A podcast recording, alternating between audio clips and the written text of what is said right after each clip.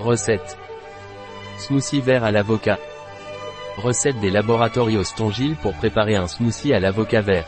L'avocat améliore la digestion, nourrit la peau, les ongles et les cheveux grâce à sa haute teneur en vitamine C et E. Il contribue à régulariser la tension artérielle car il est riche en potassium.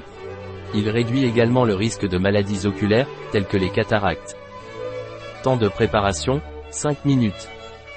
Temps de cuisson, 0 minutes. Temps passé, 5 minutes. Nombre de convives, 1. Année-saison, toute l'année. Difficulté, très facile. Type de cuisine, méditerranéenne. Catégorie de plat, dessert, goûter, goûter. Ingrédients. 4 feuilles d'épinards. Une petite carotte. Un avocat. 2 oranges pressées. 5 glaçons.